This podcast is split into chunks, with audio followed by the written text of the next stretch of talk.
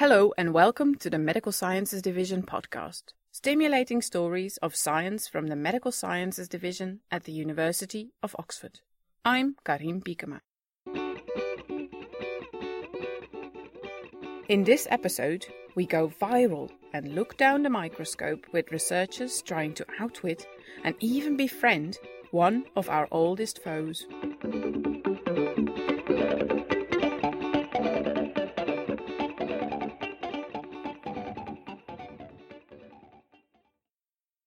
They are incredibly neat in the range of tricks they have to make our own cells do things that the cells didn't know they were meant to do.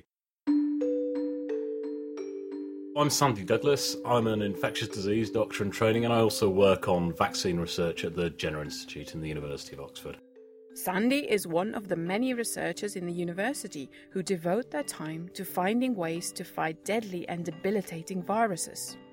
I've been interested in bugs and infectious diseases since I was a, a, child, really. The thing that sticks in my mind is, is learning about the plague when I was a small child. It's a bacteria, it's not a virus, and I was terrified about it. And then I remember there was an Ebola outbreak in, I think, the Congo. I got quite interested in that as well. You could argue that virtually any virus is, is clever. And from the virus's point of view, what it needs to do is survive in the population and be transmitted from one infected animal to another and, and keep on doing that. One virus that has played this trick successfully for thousands of years is rabies. It's an intriguing virus because we don't know how it works. I'm Mary Worrell. I am a clinical virologist with an interest in tropical virology. I'm currently at the Oxford Vaccine Group as an honorary member of the department. The most outstanding unique feature is that the dog rabies virus has been universally fatal in man, 100% mortality. And yet, the prophylaxis, if absolutely correct, has provided 100% effective protection against disease. Most rabies infections in humans are caused by rabid dogs. Rabies virus is inoculated under the skin during a bite. The virus enters a nerve ending and ascends in a nerve towards the central nervous system where viral replication occurs and the onset of symptoms begins. What happens to the virus between the inoculation in a wound and entering the nerve isn't certain, but it is possible that a limited amount of replication or the virus at least is staying in the muscle a little while before entering the nerve. Many infections kill their host cells pretty rapidly, but not rabies. Once the virus has infected a neuron, the nerve cell does not die as it does in many other infections, but the metabolism is altered and the gene expression changes. And during the long incubation period between the inoculation of the virus and the onset of symptoms, the virus is hiding within the nerves, and therefore there's no specific anti rabies immunity generated but it permits the transmission to the neighboring nerve cells, and so it can spread within the nervous system. And it spreads to the nervous system and then from the nervous system in nerves, but different nerves. For a long time, treatment consisted of thoroughly cleaning and sometimes burning the wound to kill the virus. Then, in the 1880s, Louis Pasteur made a breakthrough that also hailed a new era for vaccine research. He and a colleague grew the virus in rabbits and then dried out the rabbits' nerves, which were infected with the rabies virus, to weaken the virus. They tested it in dogs, I believe, initially, and then they needed to test it in people. The first person in whom it was tested was a boy who'd been badly bitten by a, a rabid dog. And Pasteur gave his experimental vaccine to the boy, and the boy survived more modern, safer rabies vaccines, and by more modern, I really mean dating from the, the middle of the 20th century, still decades old, uh, there are rabies viruses grown in cell culture and then chemically inactivated.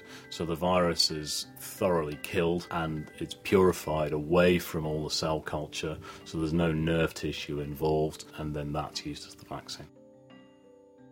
While this type of approach has defined the field for many decades, Sandy is hoping to test a surprising new strategy. He is fighting rabies by exploiting the ploys of another virus. He uses an adenovirus that generally causes colds and gastroenteritis. This particular adenovirus has been crippled. It can infect cells, but it doesn't have the ability to multiply inside the human cells. And instead of the genes which it would need to multiply, we've put in a gene for the surface protein of rabies. What that means is that after the adenovirus enters your cells, after you're vaccinated, the cells will express just that one surface part of the rabies virus. That's not enough to cause any disease at all. It's missing everything else about the rabies virus. Uh, but it does just show your immune system that little surface part of the rabies virus, and that makes your immune system produce antibodies against that surface protein. The amazing thing about virus life cycles is that they have so many tricks to multiply within human cells, and importantly, they have to get all their genetic material into a very short space. As a result of that, they've evolved to make that space efficient, and they have to find ways of subverting the human immune response anything that's evolved to interact with human tissue to subvert mammalian cells, well, potentially we can turn those subversive tools to our own uses.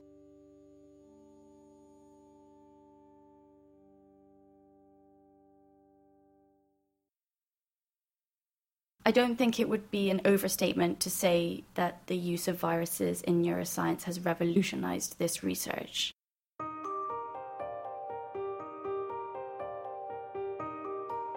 Natalie Doig is a postdoctoral research fellow at the MRC Brain Network Dynamics Unit here at Oxford. She uses modified viruses to learn more about the intricate workings of the brain. In nature, by design, viruses they express proteins to allow them to enter specific types of cells. They take over the machinery in that cell to produce their own proteins from the genetic material that they have inside them. And then this allows them to replicate. As their knowledge advances, Natalie and other researchers are able to use this tool to get an increasingly fine grained understanding of how the brain is wired up. How this is relevant for us is we can put genetic material into those viruses that we want expressed in specific populations of neurons. So, the more we know about the genetics of the nervous system and we know about the proteins that are expressed by different groups of neurons. We can harness that information and we can use the viruses to then target specific populations of neurons in the nervous system and force those neurons to produce the proteins based on the genes that we want them to produce. Natalie works in the team of Peter McGill. I'm Peter McGill, and I am an MRC program leader at the MRC Brain Network Dynamics Unit at the University of Oxford. The overall goal of our research is to understand how um, a part of the brain called the basal ganglia is organized to support normal and impaired behaviors. And within that, we have lots of different research questions. For example, how are the nerve cells of the basal ganglia connected? How are they organized in time in the way they generate electrical activity? And how do they support, in particular, movement? And as part of that, we want to understand what goes wrong in these brain circuits in disease.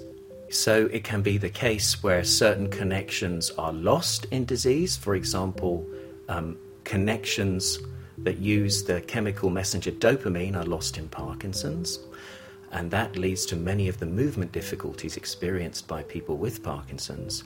And so we can not only map the connections that are missing, but perhaps the new connections that are made in the brain to compensate or adapt to the disease process. Harnessing the different tricks of diverse viruses makes them an invaluable tool for the team. One virus might be better suited to mapping the connections between brain cells.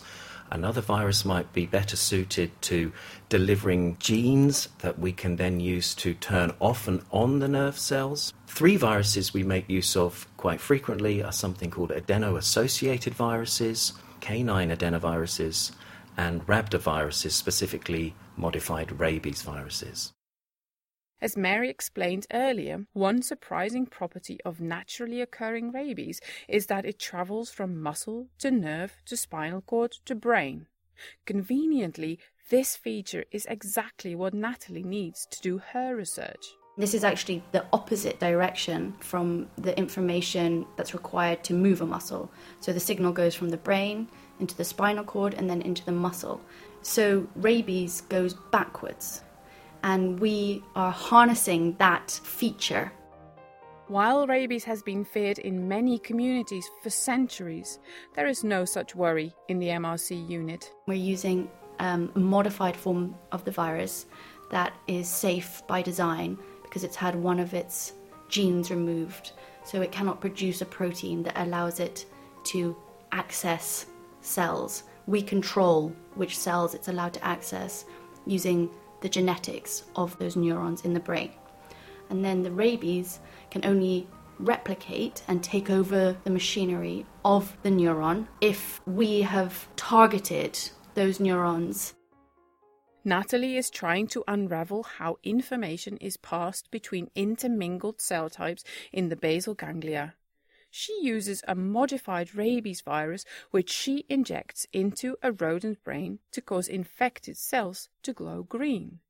The images she produces look stunning, but more importantly, they provide new and exciting insights into the intricate anatomy of this brain region. When I look at the brain, I know where my starting population of cells is, and then throughout the brain, I can see in green all the neurons in the brain that project to that first population that I'm interested in looking at, which without the use of this virus was not possible.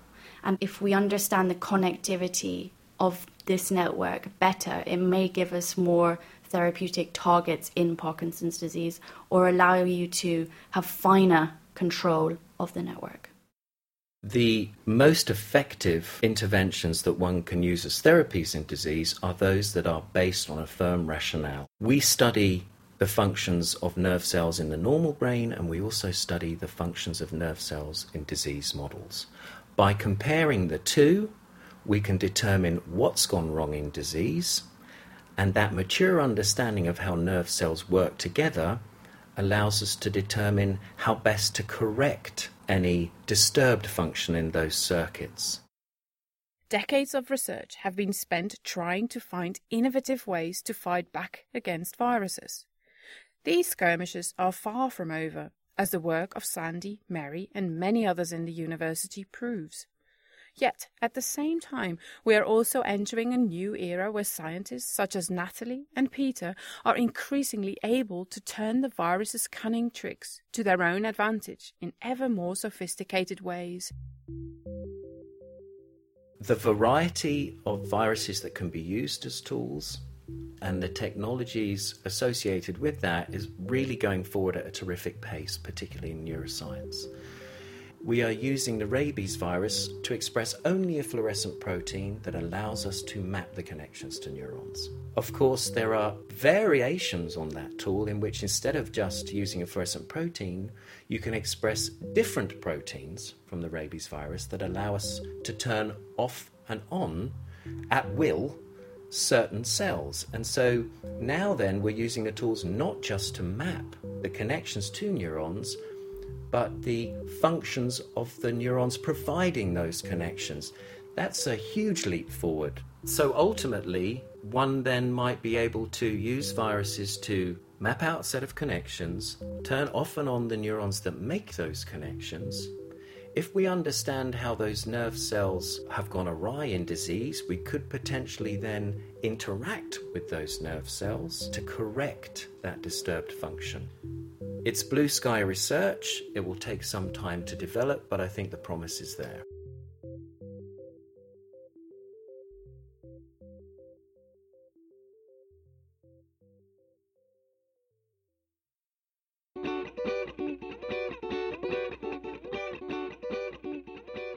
Going Viral was produced and presented at the University of Oxford by me, Karim Pikema, with production help from Alison Brindle, Tom Carver, Naomi Gibson, Jacqueline Pumphrey, and Mark Walton.